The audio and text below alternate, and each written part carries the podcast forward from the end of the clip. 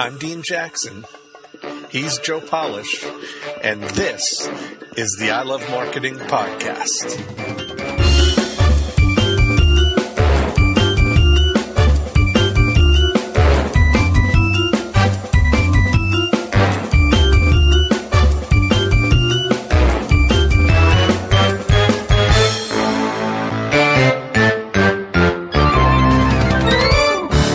Joe Polish, and I'm, uh, I'm going to have a conversation with my dear friend Kathy Kolbe, who is, you're going to learn about her in just a moment. You're going to learn a lot, perhaps, about yourself and about why people behave the way that they behave. And Kathy is awesome. So you're a dear friend of mine. There's so much I could say. You've changed so many people's lives. Don't You- tell all. You know, uh, first off, it's it's always great to uh, not only hang out with you, but to do an interview with you because you're so darn smart and you've done a lot. So for people who are not familiar with who you are, in your own words, how would you explain who you are and what you do? I'm a severe dyslexic. I have had severe brain damage from a car accident. I'm a grandmother of nine, and I'm your buddy. Yes, exactly. And we've got these uh, interesting shots. For those of you that are not watching this on video, you can find the video online. Uh, we have some Kolbe profiles, which we'll explain as we go through this. But what is Kolbe and, and what is your mission with all of this? We're all equal, and damn it, I can prove it. Okay, well, let's prove it. So, my mission is to not only prove every human being is equal to every other human being, and I, I have proven it. I can show you. I can. What is all this deal about who's better than who? Smart, yeah, some people are smarter than others. We're not equally smart, but we're equally creative. We're equally able to do decision making in a creative way, mm-hmm. but we're different. And what I needed to figure out was what are those differences and how can I prove we're equal? And then how can I help people get rid of all this stress of trying to be something they're not by validating their authentic abilities? Why did I get started doing that? Because I'm the daughter of Wonderlic from the Wonderlic personnel test that is being used outrageously poorly with, by the NFL, but that's how most people know about it. Dad created the whole notion of IQ testing for selection in the workplace. And as a little kid, I sat there and, and did test analysis. It was just part of what we did in order to have dinner. And I said, But dad, this is all about how smart you are. I know a lot of smart people who don't seem to get anything done. right. And he said, Yeah, my work is figuring this out. You go figure what makes people tick and why some people are good at one things and other at another. And so at a very young age, I started saying, Okay, I'll figure that out. Yeah, and you well, and you have you figured out a ton of stuff. Now, I first uh, learned about uh, Kolbe, spelled K-O-L-B-E, by the way, Kolbe.com, uh, through Dan Sullivan, our good friend at Strategic Coach. And when I first found out about it, I'm looking at it as well. This is a tool to figure out, you know, left to my own devices, how am I going to operate? What am I going to do? How how do how does it help me find people that are aligned with my skills, work on my strengths, not my weaknesses, all that sort of stuff. Since then, it's become a whole nother level. I mean, we in the, in the last month we've had conversations Yeah. about how does this impact, you know, addiction? How does it impact uh, people that are called ADD, distractibility, focus, and, and simply human happiness? And in now with your careers program and your work in the educational, the world of education, some of which, knowing you, you would love to see dismantled because you, you know of all of the nonsense, yeah, all the nonsense about it. So I'm going to go through a list of questions that I prepared, which I believe will uh, allow the, the the listeners and the people that are viewing this to have uh, an insight that I don't even think they don't even know what they don't know. But you have discovered some amazing things. So. Um, what is cogni- cognition? Cognition. But that's okay. No, I like correcting you on air because I find as a dyslexic, when I start a seminar and say, I'm going to write some things on the board backward, sometimes I sign my name with the letters kind of cross around. And if it bothers you, you can ask me what I really mean. If not, just roll your eyes. Now, people listen so much more astutely, I think, and they read so much more carefully, hoping to find my errors. So I'm okay if people start off thinking it might be uh, something. It's conation. People say, Can I think about it as cone heads? Well, if you want to. It comes from the Latin word conatus. The ancient philosophers knew about this, Okay. so did the early psychologists. Conation is to the mind what a cat does when they go chase a mouse. It is the instinct, it is the drive to do what you naturally and innately do. It's not learned behavior of the cognitive or IQ part. It's not the social style, the kind of thing we measure introvert, extrovert, and something like the Myers Briggs. Those are totally different parts of the brain what I've done in my brain research is proven the existence of conation in the brain. And I've proven to business people if you understand it and use these natural abilities to take action, you can double and triple your profitability. It's that real, it's that important. More important to me, I mean, I don't mind helping you make more money, but I'd rather help you have a quality of life that brings you joy. And we can do that by freeing you of trying to be something that isn't your truth. Okay, well, so, so using freedom as a as an outcome. Mm-hmm. Okay, let's just mm-hmm. say that we need to speak about what it is that you know, what it is that your organization that you set up will allow people to discover about themselves, because what it will provide for them, you know, could make more money, give you quality of life. But let's just say that that reward is freedom. Yes. So, what is it that people are doing or don't understand that is causing them to be imprisoned and not having it? I discovered that conation is what's behind your modus operandi, your MO. Mm-hmm. So it's not just a law enforcement person or a criminal who has an MO. Mm-hmm. You have one, I have one, we all have one. And that then I had to figure out well, what constitutes an MO? And I figured out that there are four modes of operation, so modalities. And the ancient philosophers talked about modalities, but they had 36. It was too complex. You and, so I. this, and I'm going to put this little tag on right here too because here- this, this is me. That's you with your modes. I test a very simple little test, the Kolbe Index. Just 36 questions. You answered them in about 12 minutes, as I recall.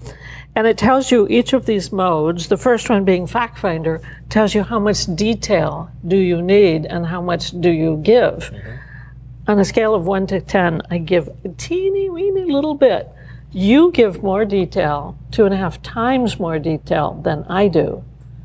And Does, that, yet, does that make me better? Uh, it makes you better at giving detail. I'm better at getting to the bottom line really fast. So we're equally good in the fact finder mode, but we're different in the way we do it. My son, the attorney, who is now the CEO of Kolbe, David Kolbe, mm-hmm. is way down here. He's an eight in fact finder. Okay. That's why when you have a conversation with David, you better be ready with some facts and figures. And the conversation's going to go back and forth with the pros and cons. With me, let's come up with five pros and say, let's do it. Mm-hmm. You and I have cut deals without even going to the what could go wrong. Because we turn that over to other people. Right, right, right. Yeah, that's why we have people is to tell us, oh no no no no no. But Kathy, do you really want to do that? Oh well, I got to. I'll go into the cognitive, and my work includes after you know this, knowing when to get cognitive and edit yourself. Well, let me say this too, just for just for uh, people that are wondering. Well, how does one figure that out? So you have, and then I want to come right back to this. Yeah. So you have this process Yes. uh, called Kolbe. Do, you know, people say do a Kolbe. So this is a Kolbe A index. Yes. So explain how someone gets this, because I went online and I answered. I did this years ago. I mean, the Yeah. first time I did it was in 1997. Uh, and I did it recently, and it shows up the same, which is oh, Because you it's- don't it's not like- change. okay, This is the real you. and, and so you're and and why is someone doing this? Why? Because I want to take this down to the you know just so everyone understands what we're discussing. You here. can go online to Kolbe.com and click on Take the Kolbe A Index if you're an adult. For the kids, it's a Y. Um, we now have a nonverbal version for people who are handicapped, by the way. So we try to make it very accessible for people. You can do it through your organization, and you can get a whole slew of people to do it by just mm-hmm. calling or going to info at Kolbe and finding out how. Once you fill out this form, which doesn't take you more than 12 or 15 minutes, you immediately get not only this, but you get I think it's 15, 16 pages that say, do this, don't do that. Right. Here's how you communicate most effectively. Here's how you'd study if you were a student. Um, here's how you work. Here's how you collaborate. Here's how you use time. You and I are both long in Yep. the green quick start. Quick start deals with how we t- deal with unknowns, how we take risks. We're both big risk takers. So, how do we deal with time? It's always the future. We're looking always to the future. I'm 75 years old and I'm working 20 years out right now.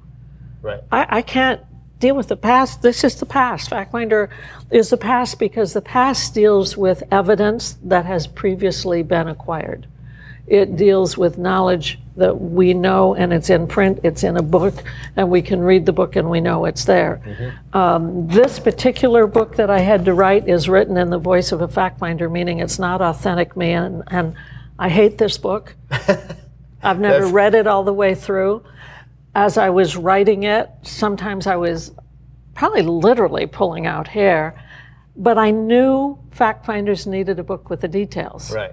So it's not what we can. So you're not saying it's a bad book. You're saying for you, you wrote it Oh, for knowing Quick that Start, other. yeah. for a person like me, it's a terrible book. but I, I wrote this book for those people, and Right. I wrote this book for follow through people. That is the best. Uh, because I know people, and I know we don't read the same way. I know we don't solve problems the right.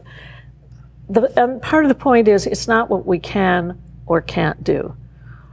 Both of us can rein in our quick start and not talk over each other too much. But quick starts do interrupt each other because I know what you're going to say before you finished your question, and you know what I'm going to answer. And so we Right. have fun editing this because because we do that as naturally. But if you try to stop us and say, Joe, I want you to ask the question and read the questions and go in order, and then Kathy, I want you to wait till he's done. I want you to stop moving around and don't gesture or make weird noises and just answer. I don't know who would want to hear that interview because it wouldn't be authentic Exactly. Yeah. and it would be boring Right. people who do that naturally can be very interesting. The point is, when you're true to yourself, you have charisma. Hmm. That's why you have so much charisma. You're so true to yourself. Wow. Wow. Well, there you go. That, that, was- that, that was worth like inviting you over to do an interview just, just to hear that one. So for for individuals that are out there that is this for career? Is this for relationships? I mean, I'm asking you some questions I know the answers to, but I want people that are listening. This is- like, why does someone do this? Because they're smart enough to know what they don't know. And that the first thing in creative problem, the first thing in being a, a good husband, a good wife, a good parent, a good employee is to know yourself and know what you're good at. Don't sell something you can't deliver. Say, this is who I am, this is what I do. And find a job that fits who you are. And find a company, a situation that values who you are. And get out of a relationship where someone's trying to change who you are, because you don't change. As you said, you took the Kolbe a couple decades ago and you're the same. Yes, because it tells the truth, and the truth is not going to change.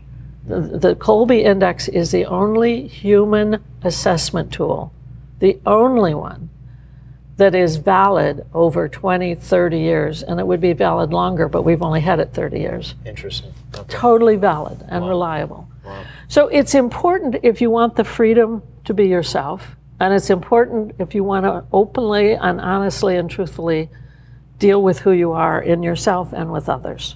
Great. Well, so I want I want to. So, what is conation? What is conation? Conation is, a, and, and how does it relate to the other two parts of the mind? Because I want you to explain how this all works. Because I would love to have our listeners kind of get the difference between conative, cognitive. All Okay. Cognitive is thinking, measured on IQ tests. Mm-hmm. It's what you learn. So you don't have any cognitive when you start. You fill in an empty bucket with learning. Mm-hmm. So it's you're learning. It's not even how you learn. How you learn is cognitive. Cognitive is all about filling your bucket with information so that you know things you can use and share and benefit from affective is your social style, your values, your emotions, your beliefs, and those also are an empty bucket at birth. Except I think you kind of have um, social style introvert to extrovert from the get go. It hasn't been proven just how steady that is over life. I believe you don't radically change, but what you learn is to adapt. So I've seen you be very introverted when we've been together in deep think conversations, and people wouldn't believe uh, how, in those moments, how introverted you can be in your own home. Right. I mean, where you're living, how you've set it up, that home is the home of an introvert. In this setting, you're an extrovert. Same is true of me. I'm, y- you know, I- I can banter with you all day as an extrovert.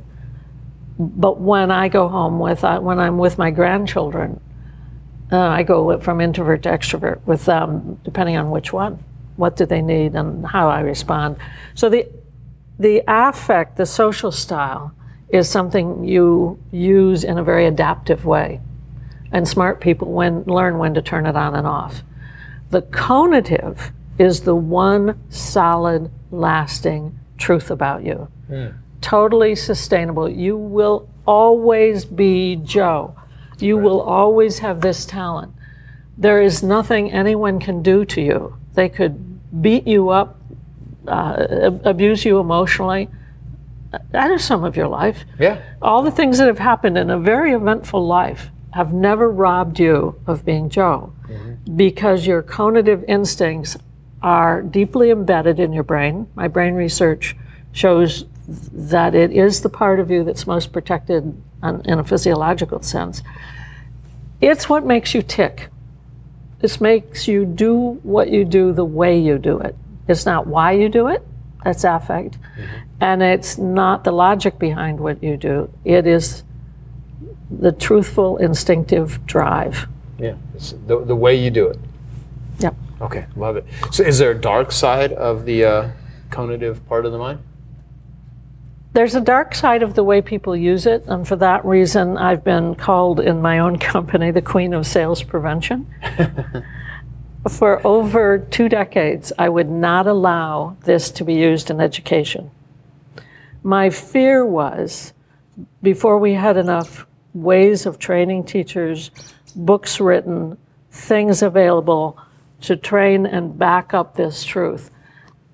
A teacher getting this about you when you were in second, third, fifth, eighth grade, any, you know, most any of your education until university, if I gave this to a teacher, they'd look at it and say, oh, not enough fact finder detail to go to college.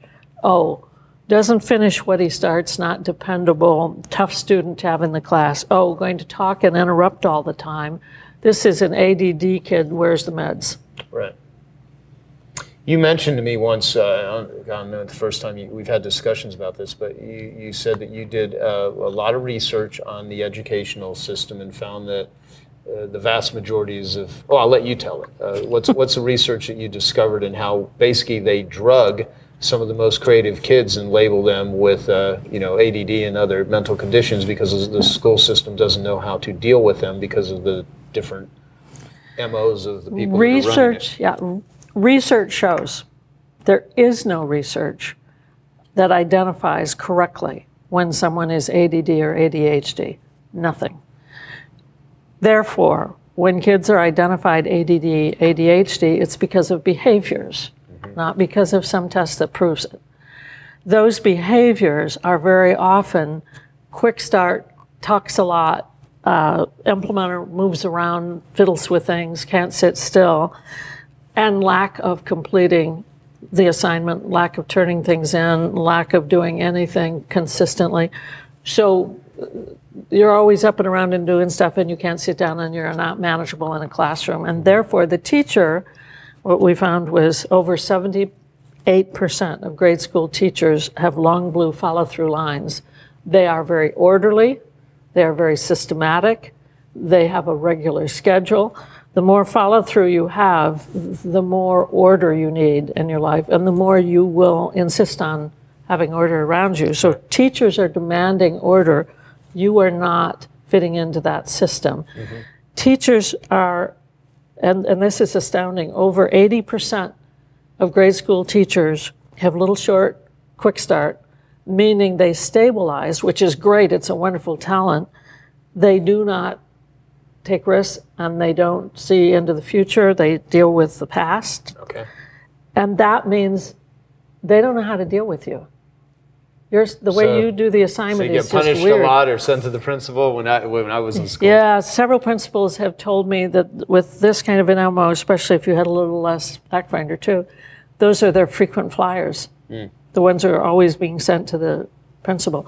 Now, what does that mean? It means that the teacher and the principal who got to be a principal because they were good at systems and details and strategies, those people see the people like you who are different as having a problem so they see it as a learning disability. What it is, is a system disables you. The system does not enable you and people like you to learn with the same freedom that students like them can learn with. So we find in our research there's a correlation between cognitive MO and grades, and this goes all the way through the university. So university students have higher grades if they're fact finder actually you get some rewards in taking the SAT for having quick start because you finish it fast. The follow throughs get dinged on a test like that. Be- Anything that's graded with a time definition, if you have to speed up.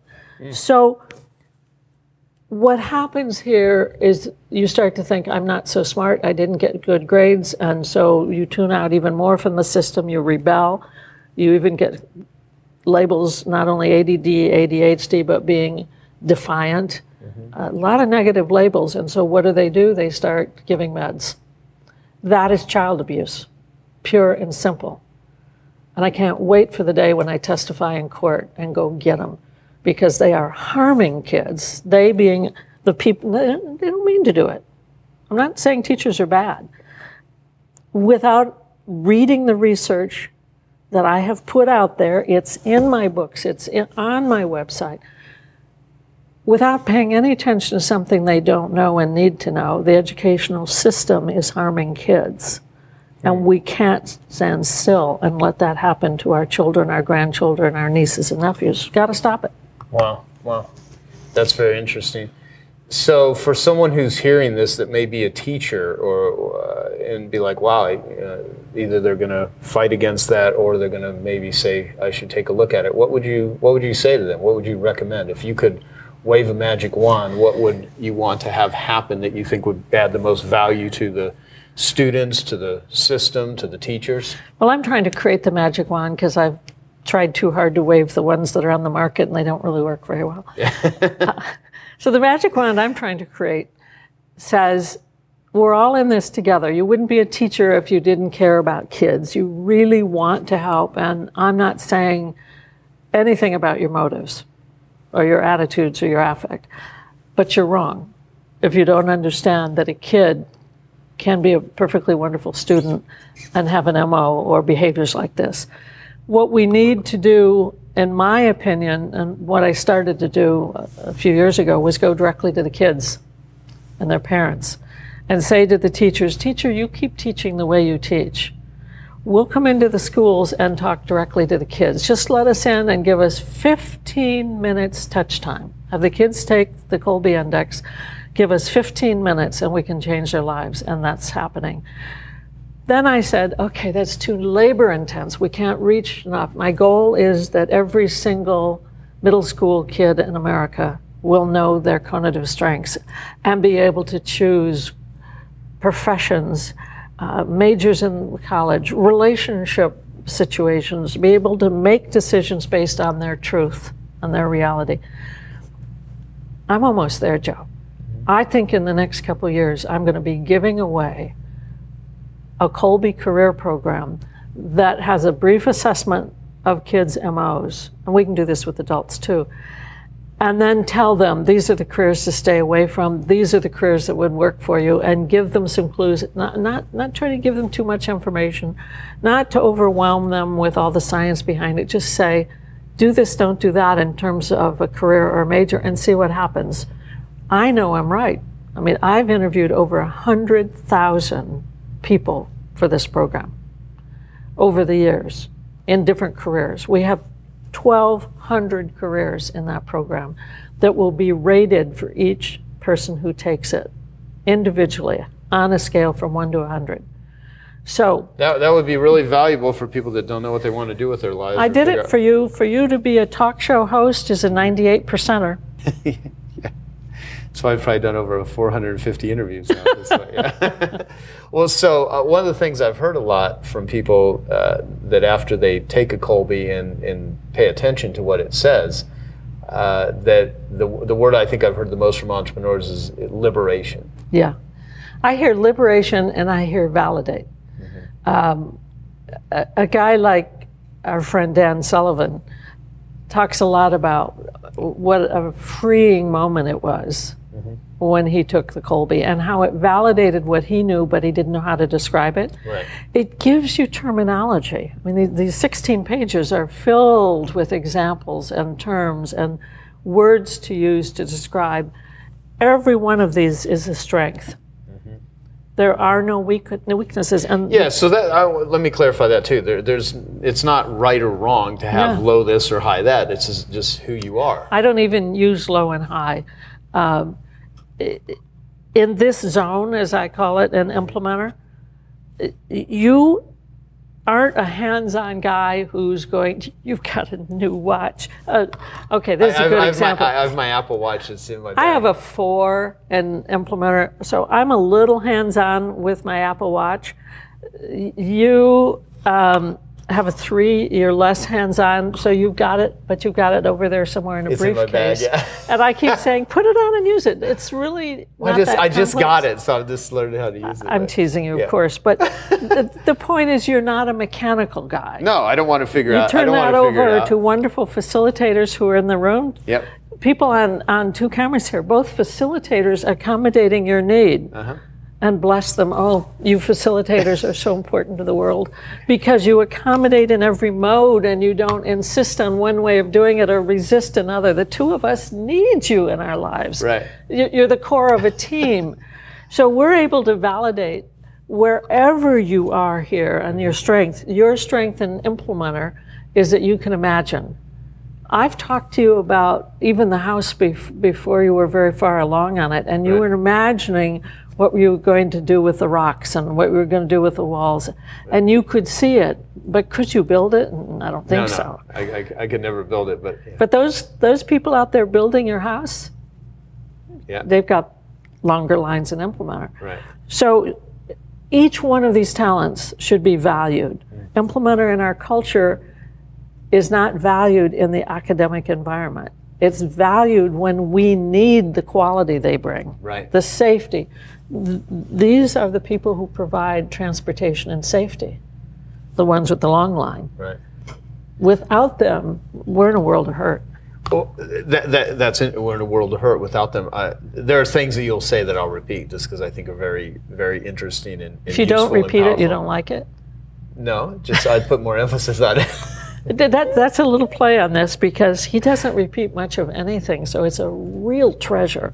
because follow through, say it once, and then it's it's gone, and they can't even catch. Yeah, then you're and on to the you next say thing. you say to a facilitator, write down what I just said because you don't remember. Right, exactly. Yeah. Well, well so uh, Dan Sullivan, I, I heard him say w- in the context of talking about Kolbe years ago that there's no bad work in the world. There's just bad work for certain people. Yes. And so some Yes. people will see someone doing a job and they're like, God, I feel so bad for that person. I would hate to do that. Not realizing that what you're doing, that person would probably hate what you're doing. Maybe. Well, they say the greatest fear is public speaking, Mm-hmm. but I think the people who tested that were fact finder follow through researchers. Because for you and me, the greatest fear is not being able to speak. Yeah. What would happen if I, we couldn't? Whoa, if we couldn't get out there and talk to people, we would dry up and kind of, woo. No, it's like so, someone said to me once at one of my uh, coaching groups. This woman who had been a client for probably like five years. She'd been in a monthly, you know, not a not an inexpensive investment in in, in their future, in her future. And she was in there with her uh, her husband. And she said, "I come to you for ideas." And I stopped for a minute and really thought about that. And I was like, that's so i'm like you come to me for ideas she's like yeah i just you know I, I just don't come up with ideas and you come up with these great ideas and i was like you know I have to talk about these ideas because I'm bombarded with ideas. I need to regurgitate these and get these things out of my head because if I don't talk about the ideas, and it was so funny because it didn't it didn't dawn on me that some people that just doesn't come easily to. How, how do you not come up with a bazillion ideas? And it taught me a lot about my mind saying, wow, what I have here, other people don't experience that. That's right. You know, and they will pay me to come and do what to me, I'm like, you know, part of me building this marketing company and part of it, you know, publishing what it is that I do and doing podcasts and everything is I need to get these things out of my head because they're doing no good if they just stay within me. I want to That's share them with the world. Absolutely true. What, I think it's in this book I wrote for the Quick Starts. I don't know if you've read this one yet. No. But in here I say, and see if this resonates with you. You learn what you're thinking when you hear yourself say it. Yeah, Absolutely. I will figure things out as I'm talking. And the, one of the dangers, one of the dangers of that, is when people like you and me, with this quick start we both have, Uh-huh. We get so excited because it's the first time we ever heard that idea. and, and I'll say, "Oh, that's a great idea! I love it. We've got to do that." Right. The head of a, a utility company, a very big utility company, is an aid in quick start. And he said, Yes, Kathy, I do that. And what happened one time was I said that this idea that I had, and he's also a PhD in engineering, said I had this idea for how to engineer this gizmo that would make it possible to do this amazing thing to save money on, on rates of you know, cooling homes and stuff in Arizona. And he said, So I blurted out, This is fantastic. We have to do it. The sooner the better. Typical thing we would say when we get excited about an idea. He said, Three months later, I hear this rickety rackety noise coming down the hallway and this knock on my door and this group of very expensive engineers people come in and do a demonstration and I'm saying, What are you demonstrating? It's the idea you had. He said, Oh no, I no, I knew the next day that was stupid. You'll never get this to work. No, I never meant for you to do it. They had spent over $30,000 developing something that he had forgotten about the next day. Wow. That story's been repeated with a lot of my clients Yeah. Where that happens. if we're so good at selling, but sometimes the people around us don't come back and check, do you like it again today? Is it still a good idea? Which is why it is one of the, the beauties of Kolbe, which you teach people, is how to find matches of individuals that you will work well together. And mm-hmm. so, like in my company, we do not hire anybody if they do not do a Kolbe because it helps us with the selection process. It not only helps us, but would help anyone that we hire because then we know. And, and so you've you've really developed this out. Well, so so going back to um, to freedom, uh, uh, how are freedom and conation related? the kind of freedom we need. We need intellectual thr- freedom, so we need to pursue ideas and thoughts. We need the freedom to express opinions and to advocate, which is advocate. But if we don't have the freedom to do all that in our own way, if I had to act like a fact finder or you had to act like a follow through, if you had to follow a rigid bureaucratic system, you would not have the freedom to find the joy, to find your purpose, to, to act on ideas. And if I had to justify every single thing that I deal with theoretically, then I wouldn't have all these case studies and all these clients who I've been able to reach. So I started dealing with clients where I'd say, if I'm right, now I know I'm right because I've done the research, but there were a lot of people who used my work before I could, I would say, I, I believe I'm right, think I'm right, but I couldn't prove it yet. So I needed the freedom to be the theorist I am. That's a combination of quick start follow through. You need the freedom to be highly, highly innovative. Everyone needs the freedom to be the freedom to be, which means to be cognitively who you are, to be authentic. When we don't get it, and again, the protocols I've written for brain research are very clear. I, I put the EEG cap on you. I should have done this with you. We'll- we'll sign you up for this. add that on the list. Put the EEG cap on you, and I let you solve a problem that I give you any way you want to. And we see the brain ding, ding, ding, moves along. When I ask you then, uh, required, that you now solve the problem in a way I know doesn't fit you. So in your case, I'd say, I want you to do it exactly the way you did it last time without changing anything. The moment I say that, your jaw sets. If we had the camera on your jaw on this side, I saw it happening. You lock up and you start thinking about ways you could cheat. Not really cheat, but that's what it gets called because you didn't follow the rules. It's the way you need to do it.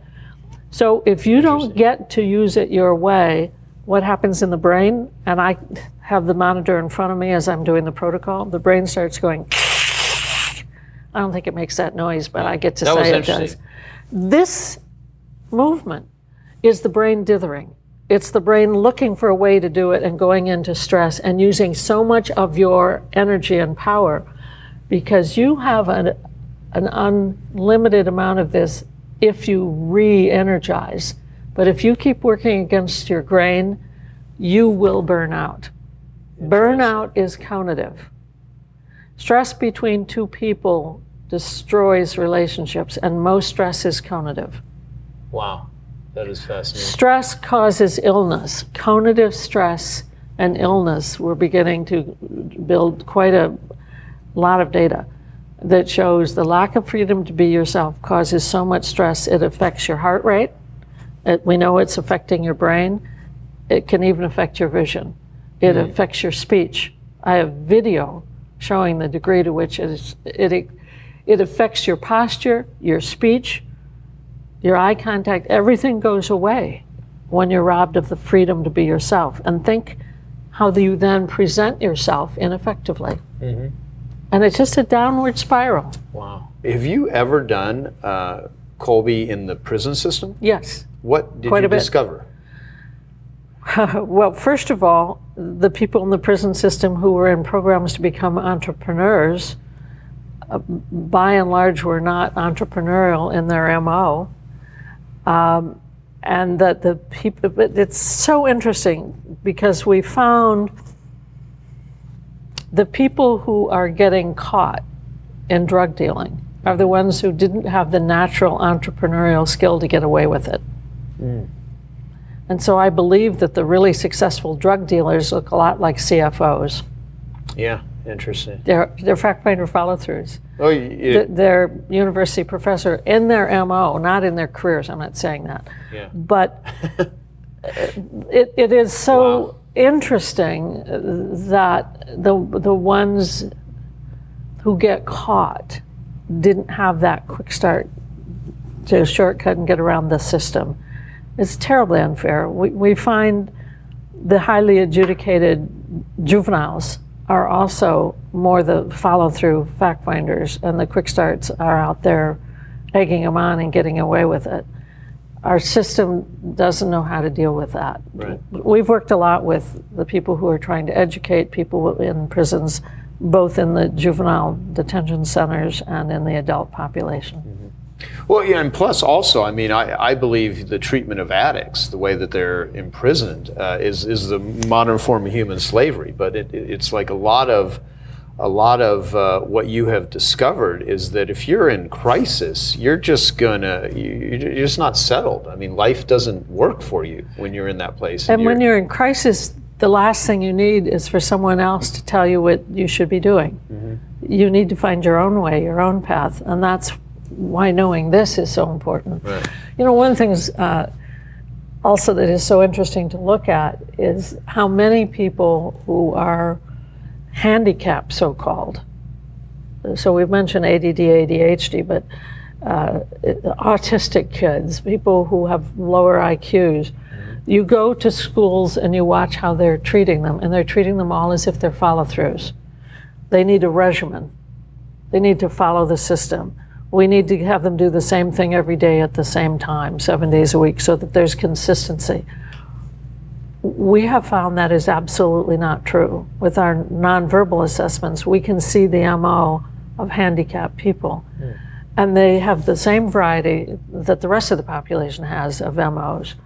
So, and by the way, there's no gender bias in this, none. So when you know the MO of a handicapped person, and this is true with Alzheimer's patients too, you can reduce their stress and help them manage themselves, the world around them, learning, whatever it is they need. They can self manage better when you take away what you think they have to do and let them pick and choose and direct it toward what. I mean, you'll get lots of information when you do that from us of do this, don't do that. Yeah. Which is what's great. It's because it, it, it doesn't just give you like, oh, here's who you are. This it actually tells you here's what to do and what not to do. I'm pretty mouthy about that. Yeah, of course. You're, you're, you're quite opinionated, but your opinions are based on tons. It's of, a matter of, research. I'm not just going to tell you what's wrong with every single diagnostic where we say, here's what's likely to happen. So it's very predictive. Mm-hmm. But I will not predict something without helping you improve it Mm-hmm. and try to create that freedom. So every result, every single thing I do comes with prescriptions for leading that to freedom and truth. Mm-hmm. It's always prescriptive. I, I, I just will, there's no such thing as bad news. It, it's always helpful. I, people have told me I waste a lot of time doing that because people aren't going to read all that. Well, I don't believe it's ever a waste of time to do what will make a difference. I mean, maybe that sounds goody two shoes, but No, it, it, that's my truth. I, li- I like it. I like it. So, in order for someone to better understand what drives them, their modes of operation, and then kick it into high gear and thrive, what must they do? You need to know yourself, and not just how smart you are or how very nice you are. You need to know who you are, how you get things done. So, you need to get your conative result. If I had a good competitor who knew what I know and is built on the kind of data, I would actually send you to them, but there isn't one. So, it's not because I think you have to come to something I did. It's just that there isn't any other way to get this information. I've begged professors to write books on this subject and do research. And one leading psychologist at Harvard told me, Kathy, and he happened to be a, a good friend, he said, Kathy, if I started researching your work, it would prove mine wrong, and I would have to rewrite every book I've ever written. Oh, jeez. He's not going to do it. So, having said that, you have to seek the truth of who you are, and then you have to fight like hell to get the freedom to be who you are. And I want to give people the information and then give them the determination, the absolute commitment to themselves that I will find that freedom. I will not be a battered wife. I will not be an abused child. I will not be an employee who is overlooked. I will be someone to reckon with. Wow. Helps people get their power. It is. Oh, I like that. It is your power. How would you describe or define personal power? Like, what does that look like? No, I mean, really, because when It's someone really- feels it and says, you know, they're not second guessing themselves, they just, like in, in your world where you know your area, you have powerful confidence. And, and I've seen you, I mean, you can go to battle when you, you know, And I will. and you will, yeah. Personal power comes from knowing the truth and being able to deal with it and thrive by fighting for the freedom to, to use it. And just, yeah, I mean, you don't have to be, I'm an introvert. I'm a brain damaged dyslexic introvert. And I'm a woman, 75 years old. I, I don't have any less power than you do as this outspoken middle aged guy with all the media around you. We're equals. Every human being is an equal. I tell my grandchildren they can beat me any day at any game that they pick that they know I can't win. And I try to help them figure out the game they can beat me at. Because that's part of it. You have to figure out what's your game? How do you play it? What do you do well? That's why this careers program matters so much. You find out where your power is. So, with all the kids going to colleges, uh, many getting embroiled in debt and that they can never get out of, and trying to find what, what it is they want to do, what, what impact is this? How does it relate to people? Think of the compounding damage when you've picked the wrong major. Mm-hmm. It's not suited to you and future careers. Right. And you are paying big bucks and going in debt. Mm-hmm. And then you get a job in that field and it doesn't work for you. Yeah. Yeah. Wow. I mean, it, and again, we've done research and we found, as an example, with one university, they, they were having a high level of dropout in their third year of internship in their surgical residency. And they were saying, why are we losing these students? They've invested so much. Why are we losing them when they get to that third year? I had a guess, but I did the data, and the data showed that the kids who, like you, aren't mm-hmm. natural hands on, when they had to get up there all day and suture and they had to cut and they had to work with tools, they were all thumbs. They weren't natural with that equipment.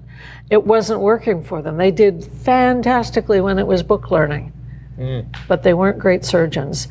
We tracked and found that that, that was the number one conative reason. It was a conative reason.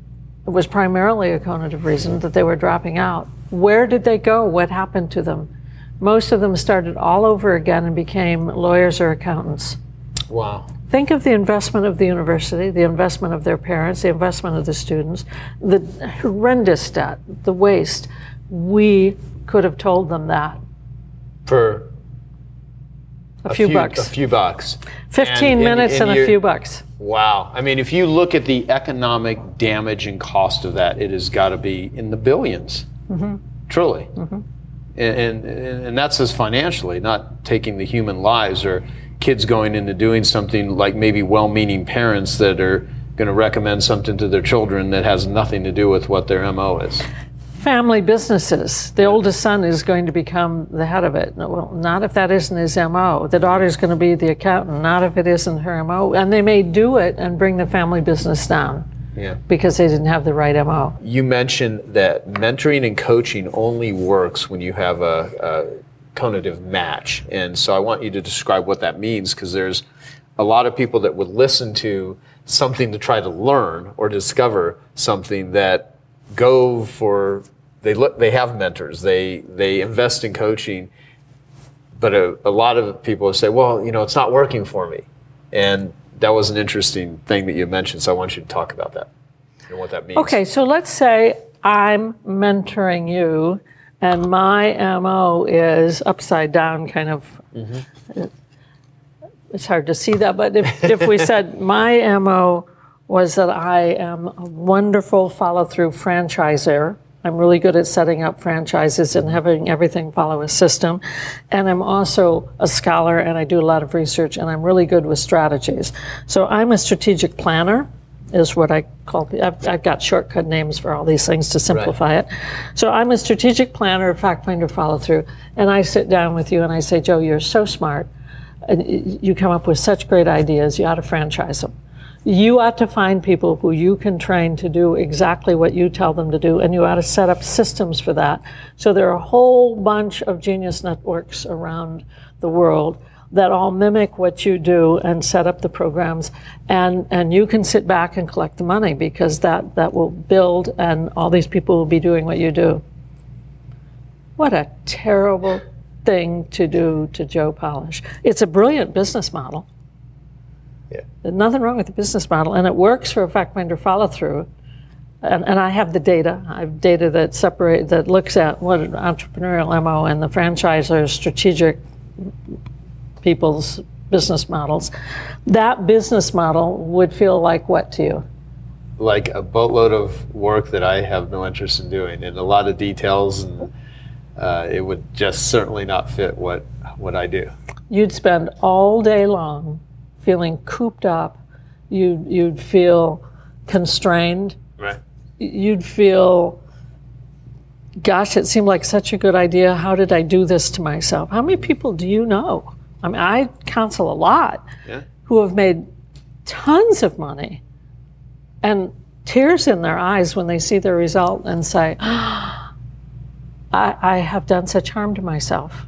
I haven't had the freedom to be me, and, and the pain of realizing what they did and how they did it. You, my friend, have never done that to yourself. You've known who you were since 96, and you had some pretty good instincts about it before then. But I find mentors tend to tell people to do it the way that worked for them. Right. Their way's the right way. Drucker tells everybody to do it Drucker's way. And Drucker was probably a fact finder quick start. Mm-hmm. And Peters tells everybody to do it his way. Seems like a quick start with some implementer. And I mean, you can go down the line of business gurus or therapists or uh, any kind of a guru. guru. I mean, Gurus are really people who just want to mentor thousands, yeah. but they mentor them by telling them, my way is the right way. Right. Don't tell everybody that they can get rich by being an entrepreneur, and you wouldn't, because not everybody is a natural entrepreneur. Yeah, exactly. No, the large Entrepreneurs population are are like you, the Right. quick start, second mm-hmm. suit fact finder. You, you aren't going to be an entrepreneur if you're a follow through first fact, follow through first fact finder second, or some combination of that, because you need security. Mm-hmm. And there's no security in being an entrepreneur. So there are a lot of things. I mean, we picked a lot of words. Our whole mentoring, when I you started to use the word, and I find myself kind of moving in my seat, like I get agitated by the very topic because nobody can prove what they're doing is right. The evidence shows there's not much impact, and yet they won't change because that's kind of the well, the easy way is to pick all the volunteers and then assign them to someone in the same field of work or the same age or the same gender or the same, but they don't go to the same MO. And that's just, right now, I'm sorry, that's inexcusable ignorance. I, I'm, I used to say, okay, I know people don't get it. It's inexcusable. Ooh, I'm being harsh, huh? Well, you, you could it could either be perceived as harsh or it could be perceived as, damn it, you know, I know this. There's something that could be done about it, and I'm sick of seeing this nonsense happening. When we see so many case studies, so many situations where it turns around so easily, so quickly, and so beautifully for wonderful, lasting, viable solutions, I, I can't stand it, especially when we hurt kids. Mm-hmm. It's just wrong. You know, one of the greatest, how do I say this? One of the greatest forms of leverage of your time, of your energy, of talent, of human resources, uh, positively making great changes, uh, negatively, you know, um, t- well, taking away tremendous negatively is, is how can one decision or one insight answer a thousand questions? And that's the level of work that you're working on. I mean, I know from just the time we've spent mm-hmm. together. I mean, I that's, appreciate that. I mean, you you don't want to just let, let let's just kind of adjust the you know the puzzle of all these thousand different things. Like let's shift the whole damn thing and discard all the crap you don't even need to do. Because if someone, you know, like oh, I, I hate my job. And let me figure out if I can get a new boss, or maybe if I get up early in the morning, I'll start liking my job more, or maybe if I do affirmations, I'll like my job. Well, what if you find out that like you shouldn't be doing that job? That that will that will answer a thousand complications in your life with one thing. And so I believe with this, you have the ability to solve dozens, if not hundreds, if not thousands of little things that you have never been able to figure out before. And so that's why I think the importance of this. And so when you have that pissed offness or whatever the right term is about, is you understand that. Yeah. And you just want the world to understand that. And that's where your your passion comes from. That's where your you know the anger comes from. And I think that's an important thing. Yeah. You know, I talked to a, a client this morning who I touched base with because I hadn't heard from her a while. And she's been a very senior uh, CEO level woman, um, very accomplished. But she's she quit her job and kind of disappeared from the landscape. Hadn't heard from her for way too long. And I called her up and said, I'm sitting here thinking about you. I just want to know what's going on. Uh, how are you? And she said, Oh, I've spent the entire summer in bed. And I was fearful for, okay, what's next? And I said, Because? And she said, Well, after I left the job, and, and I left because it was just getting so stressful and I wanted more personal life and I hadn't had it in years and I thought it would be good. She's, I've been so sick. And she said, I've gone to so many doctors and nobody quite knows what's happening. I'm in terrible pain. I'm taking a whole lot of pain medicines. Nothing's working. My mind is is starting to atrophy and at the same time just I'm foggy all the time. And so I'm spending most of my time in bed. I know her MO. Hmm. I know this woman is not meant to have left work to do nothing and to spend her time in bed. I said, Well, when you do get out, where are you going? Well, I'm going to physical therapy. well, what are they doing in physical therapy? Well, they've set up a routine. And I follow that routine three days a week. And I come home depressed. And she said, I have to admit, I've started drinking very heavily, which I haven't done for decades. And I said, okay, so you're my client and you're a ca- classic case of failure on my part. You've done everything wrong for your MO. You've not paid attention to what I've told you over the years when you were successful in business. I stop with the follow through stuff. Stop with the routine and physical therapy. Do something different. Swim one day, walk another one day. Do things because you're not a systems person mm-hmm. who should be following a routine. Secondly, you're sitting in bed and reading books, is what she said. I said, You're not a book reader. That's never how you've gotten information. You need to be talking to people. You need to pick up the phone and, and be talking and energized. Long and short of it is, we're almost we're close to losing one of the great minds that I've ever worked with. Wow. I think I can turn it around. I hope it's not too late. But nobody was reinforcing for her this is who you are. Stay with who you are. Nobody in the medical system was even asking her, well, what's your MO? The medical system Yeah, well, system. they wouldn't even need, they wouldn't even know It's that. broken. The medical system is worse than the schools. Worse. People die in much more pain than necessary because they die without freedom. right. We talk about dignity. Well, dignity ties to freedom. And if you make a patient do what you tell them to do every day, instead of asking them, what would you like to do, or how can we have things happen your way, the entire school system is based around the system telling the student how to learn, whether it works or not. And the entire medical world is based around the patient having to do what the doctors need them to do and what the nurses. It's not built around patients. It's not individualized in any way for patients. So that's my next big take is is to work at I mean I'm doing a lot of research. I need I need to do more program development mm. and get it out there because what we're doing in the medical world is terrible. We have this information, Joe. We know it makes a difference. You've seen it, I've seen it, that we have over a million case studies. Story after story after story. I don't want to write any more books. I just want to scream and yell until people listen.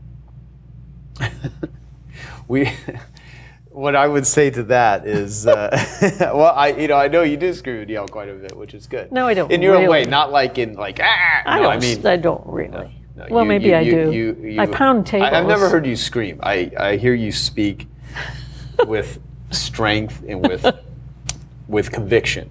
I mean, that, that's how you talk. You know, it, it's great. And I would say to people watching this or listening to this, I mean, anyone you know in the medical industry, any doctors, you know, many of them may not get it, may say, "Screw this, I don't like hearing this," but it may sink in. I mean, obviously, the reason that we're recording all this is I want it to be heard by as many people in the world as it. And I don't want to get into to politics, but it would be fun. I will Yeah, say this Obama is spending a whole lot of dollars on brain research, a whole lot of dollars. And he's going back to the people who have never solved these problems. Mm-hmm. He's going back to the people who are the experts, who all agree that they're the experts, who've all gone to the same universities, been trained by the same experts with the same textbooks, and they haven't the solutions. I know of not one single thing in that new brain research that's going to cover conation. Not one thing. That you, you cannot do brain research and eliminate one third of the brain from the discussion, and that's what they're doing now. I'd call it grafting corruption of a sort. That we just keep reinforcing the same little intellectual elite and saying, oh, tell us again what you said before that isn't working now. Oh, I like that. Tell us again what you said before that isn't working now. I'm going to remember that one. See, that's what quick starts do. So w- with that, who would you? What would shift it? What what needs to happen? Who People needs to like do- you and me. Yeah. We're shifting it. We are. So I'm sitting here saying, and we need to do this, and we're- we're doing it. We're sitting here doing Yeah. it. yeah. Bam.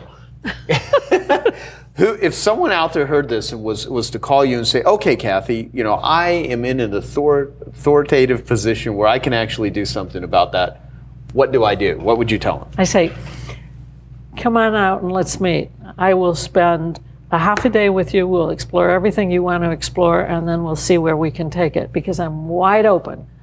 If, if they're serious, I'll do it. I'll, I'll use my two in fact finder, and my staff will use some time to be sure they're real. Mm-hmm. But I'm really open to people. In, in the last, well, you're part of this. There's something happening here Right. because in the last three weeks, I have had three people who heard me speak or read my book 18 to 20 years ago who are coming to me and saying, You know, I heard you speak, I took your thing, I, it's kind of interesting, I didn't do much with it, but now I need to know more. I need to use this. Now I'm in a position to make a difference. Now I've lived the experiences, and I remember it said in my result, don't do this. Those are the things I wish I hadn't done. You've proven to me over 20 years that you were right from the get go. Can you help me make a difference in whatever field they're in? Funny. I mean, it's interesting how that's happening. So I am not discouraged. If you're interested in making the careers program available to thousands of kids, mm-hmm. go to Dynamynd, D Y N A M Y N D dot com or info at kolbe.com, either place, and say, I want to talk to Kathy about careers. Okay. The, the ones for individual kids, we hope to get to them through schools and other programs on a larger scale because that's the way we can get it free. If you really want to pay for it, uh, we might in a few months have it online. Okay. Great, great. And I'll put the links and everything if, uh, if with this video, what, wherever you see this video or audio, we will put the links uh, there because I want to make sure that this goes out to as many locations as possible, including to all of your your clientele and people need to hear more of Kathy. Um, so uh, here's a question I have, which is when you think about the phrase "know thyself," uh, what is the cost of not knowing yourself, and what is the way to discover and be yourself? I mean, you talked about it here, but I want you to go deeper with that because I think that's important. The cost of not knowing yourself is not living up to your full potential, not thriving by seeking the destiny that you were meant to seek, mm-hmm. by not being authentic. And that leads to pain, and that leads to broken relationships, broken promises, dreams not realized. And that would lead to a life that kind of sucks. That's a technical term. And that Yeah. would lead you outside the borders of the people And I mean, no, it's just, Yeah. no one wants to be outside that group. Yeah, I agree. Um, so, what is a what would be one of the most important questions or topics that I maybe should have asked you, have not asked you, that we have not covered that you think is really important to, to discuss or talk about? Why do I always wear bright colors? Why do you always wear? Look, at your glasses too. I mean, they're you know you got some a little bit of bling going on. Got the Apple Watch. I mean, what's what's? what's I don't know that I think of it as. story with your I don't think of it as bling. I think of it as a color, because trusting your instincts means that you present yourself as who you really are, and if you're drawn to something, you put it on, Mm-hmm. and if it bores you, you don't wear it. Uh, the days I have to meet my financial advisor are the only times I wear black, and she's a good friend and she knows it, and she's been known to walk, It's turn like you're around going to a and funeral or something. huh? It, well, it, it's going to be boring and dull, and I just instinctively put on dark kind of uh, clothes Wow. that I do have because there are days that if I don't want to create and I really want downtime, I take off my green glasses. I I put on. Um, I've got some kind of dark gray sweatshirts and some dark black pants, and I sit there like a little mushroom, and my brain just goes into. Ooh, I don't do anything. I really am good at relaxing. And I know one of the things to relax is don't wear bright color. That's not true for everybody, talking about mentoring. That's true for quick starts who are drawn to color, and it energizes a quick start's brain. Interesting. And I saw it in the brain research. Totally different if you're a follow through. If you're a follow through and you need to really relax and feel good about yourself and run that meeting or do whatever you're going to do with power, personal persuasion, you don't always have to be as pushy as I am. You're just in control of your own life. Wear a coordinated outfit. Huh. Everything matches, everything's coordinated, and you will feel so well put together and in charge, and you'll go in there and you will make it happen. Wow. And if I you're, never, I never thought of that. oh yeah, and if you're an implementer, take your tools with you. Hmm. I mean, even if it's a wrench and a hammer in your briefcase, you get the tools you need. And before you walk in, you hammer away at something. I mean, you get physical. You, and you try to have the meeting outside. And if it can't be outside, you certainly sit by a window. Implementers thrive with natural light. We all do to some extent, but implementers need it. Hmm. Don't ever make an implementer sit in a room without natural light for any length of time. Implementers wear clothes that have texture, and you'll see them kind of feeling their clothes. And don't misquote me on this, implementer men tend to have facial hair. And they just play around with They it. play around with the facial hair.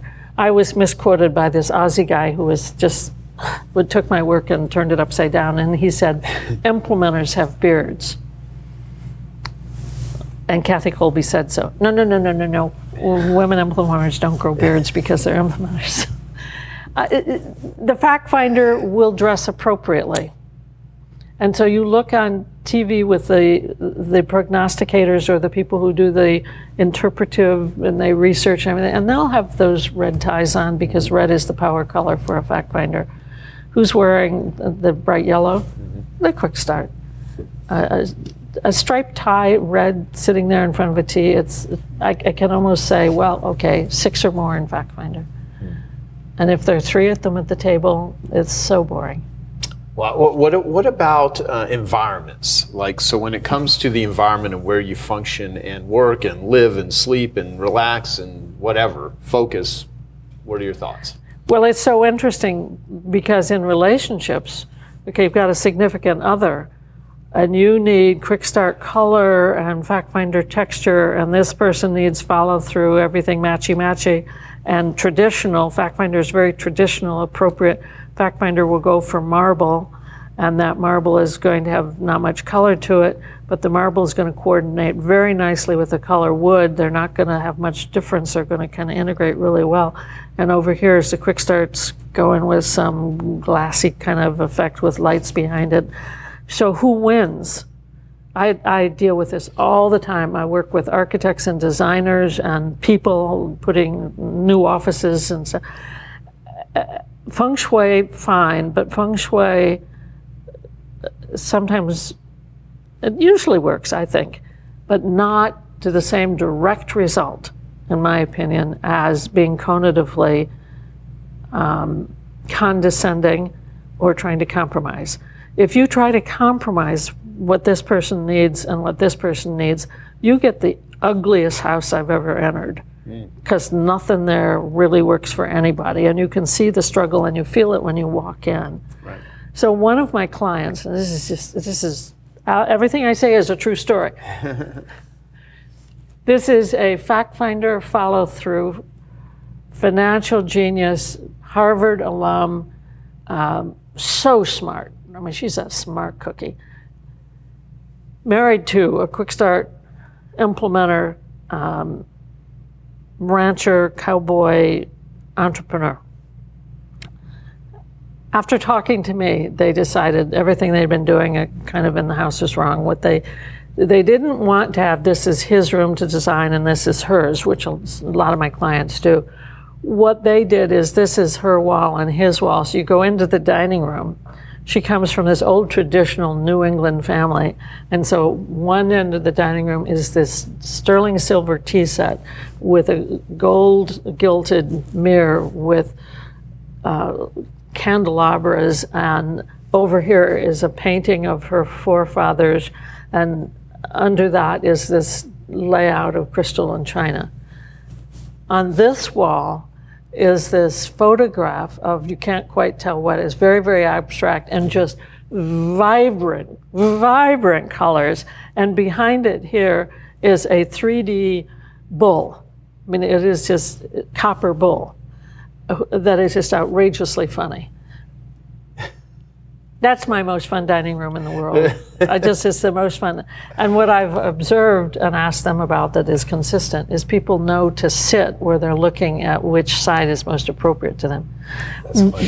Kolbe, um, we build our own office, and this is too long a story, but I will say I designed, built it and designed it absolutely to fit different MOs. The, the new one. No, the new one is is different from the story. The old one, um, the old one, when you walked in there, depending upon where you sat, you either saw a totally traditional view all the way down the hall Right. in terms of colors and, and accoutrements. It was all traditional. If you sat on the other side of the boardroom, which was the first thing, when you walked in, it's this big open boardroom. Yeah. If you sat on the other side, what you saw was high innovation, bright color, lots Mm-hmm. of energy. And we would keep track. We knew the MO of our visitors, and they would almost always just naturally go sit in the right place. Right. That's It was a hoot. That's that's awesome. Well, okay, so I'll ask you about relationships, married couples, you know, family members, friends. How does Kolbe impact? How, how, how does it become a useful tool as it relates to um, getting along, staying together, having fun? I've had people ask me, what's the right MO for me to marry? Hmm. I had an offer several years ago $20 million if I would allow this guy to make a little handheld thing where you could walk into a bar and it would click if you someone else in the room had the right MO for you. So it was a dating game. $20 million 20 years ago. I said, I can't do that. Why?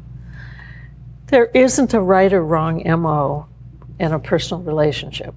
There is a right or wrong attitude about an MO. If you don't respect the significant other for who she is, and you don't nurture that, and you don't provide opportunities for her to have the freedom to be herself, whatever her MO is, Or his? Or his, I was kind of talking to your eyeballs. Okay, yeah. yeah, whatever, whichever gender. If, if you don't give that freedom and it comes with respect and dignity, if you don't do that, you're not, you shouldn't be in this relationship mm-hmm. because that's not a loving relationship. Right. What is love about?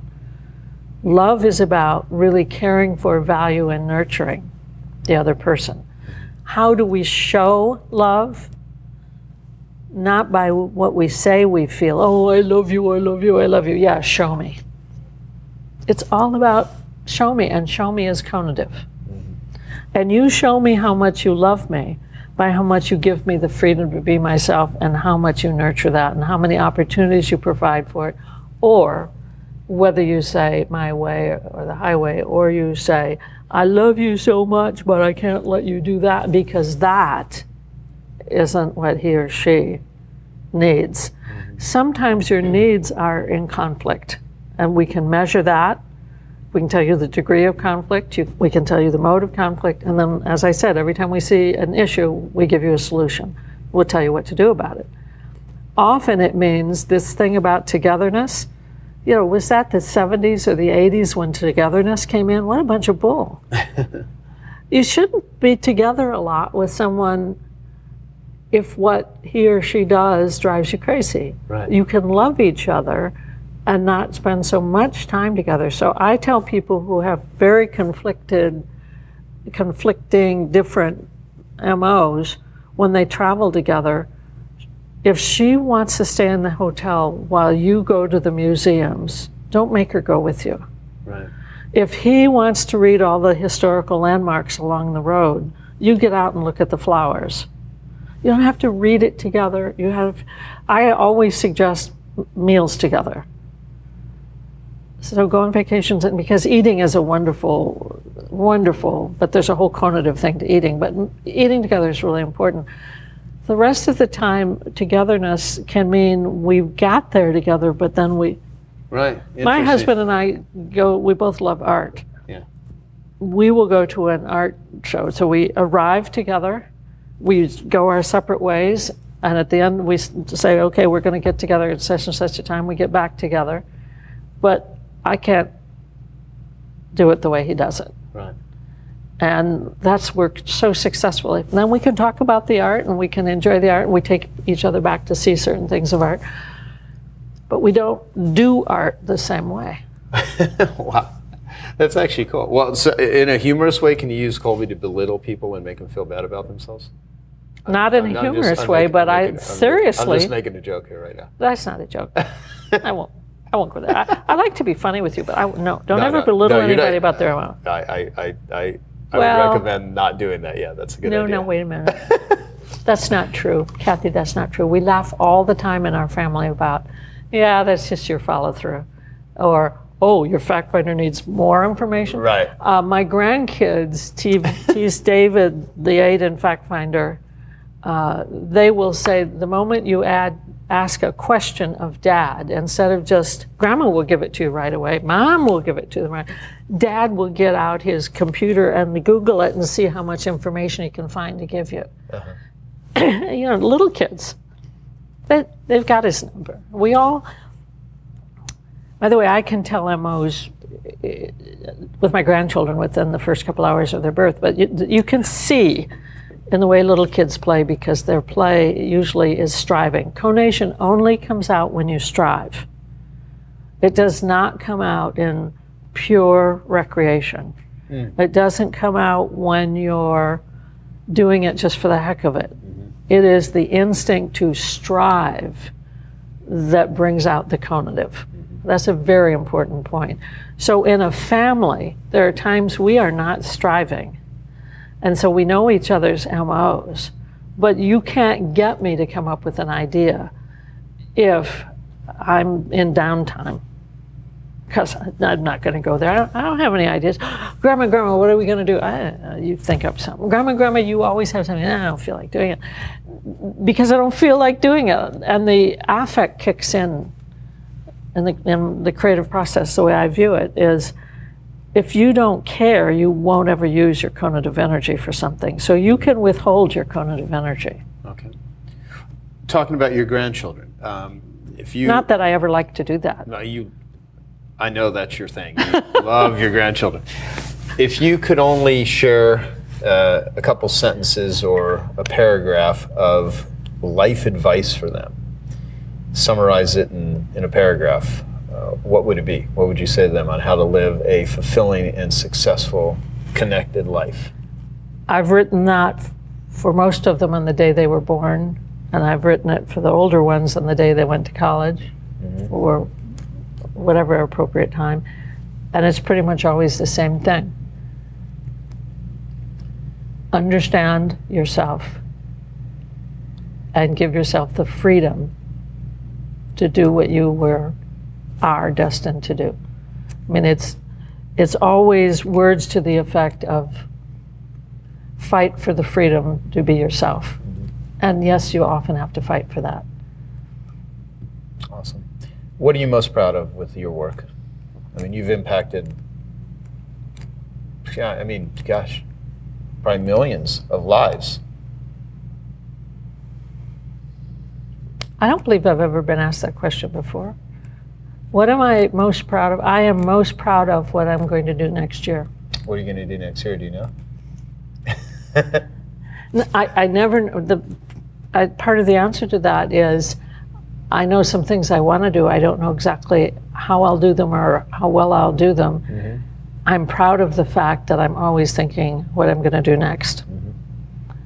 And I, I, I kind of don't take pride in what I've done in the past because that's the past. I take pride in what I'm going to be doing. There's this old punk band, the Ramones. Uh, they had this, you know, I don't care about history. That's not where I want to be. It's one of their lyrics. But fact finders are proud of things in the fast, past, and I don't begrudge them that, belittle it, or disdain it. It goes back to relationships. If, when I'm in a relationship, either a family relationship or a friendship or client, and I am praising them, I will praise a fact finder for something they've already done. Because anything else is false praise to them because they haven't done it yet. I will praise a quick start for something they are going to do and thinking about doing because the past means very little if you're not a fact finder. So you learn what and how to say things to people. And by the way, because I'm a little itty bitty two in fact finder, mm-hmm. I don't live in the past and I don't remember specific details of, of a lot of things. Uh, it's just not what a two in fact finder does. Right. It means I can't hold a grudge. Huh? It's one of the That's- blessings. That's useful. It is. Yeah. It's very good. I don't waste any energy on a drug. I'll say, why don't we invite so and so to something? They'll say, Kathy, don't you remember what she did to you? No. What did she do? Well, eight years ago, she, you know, fact finder in my eight years ago, she did this, and I said, oh wow, I'm so glad I don't spend any time That's funny. remembering that. All right. So after everything we've talked about, how do what are the next steps for people that are listening to this, watching this, to take and to apply it? Get to know your cognitive strengths. Go to info at kolbe.com if you want to talk about seminars or hearing a speech or the new things. But go to kolbe.com, click on Take the Kolbe A. Get your kids to go to the Kolbe Y. Have a family meeting. Get your employees to gather and do a seminar. I do them by Skype. Uh, We don't have to have the money of flying around. There are all kinds of ways we can, but take action. Hire the right people by using the Kolbe Right Fit program. Do it. What have you got? Well, I said to the Suns coach many years ago, what have you got to lose? Because they were losing so badly. and he said, okay, I guess, Kathy, uh, last I looked, you're 5'3, but maybe you could help. That's when they went to the finals Wow. one of their coaches said, I'm better than some five foot three woman with a piece of technology. Listen to me. They've never gone back to the finals. Wow. Wow.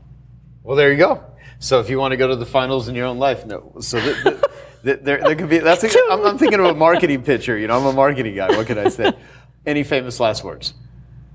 I love you. I love you too.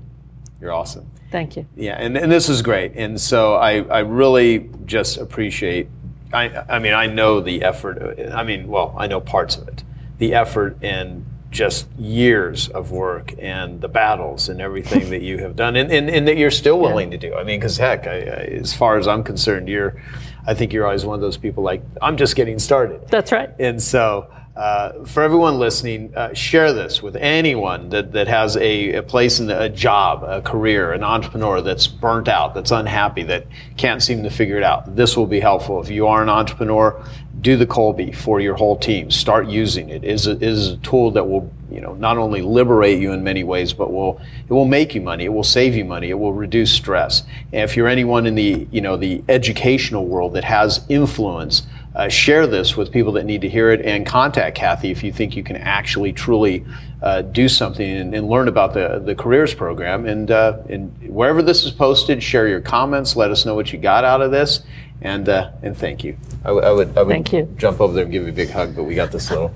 Hugs. So, thank you, Kathy. Awesome. And thank you for watching. Thank you for listening. And uh, good luck with your life. Use Kolbe.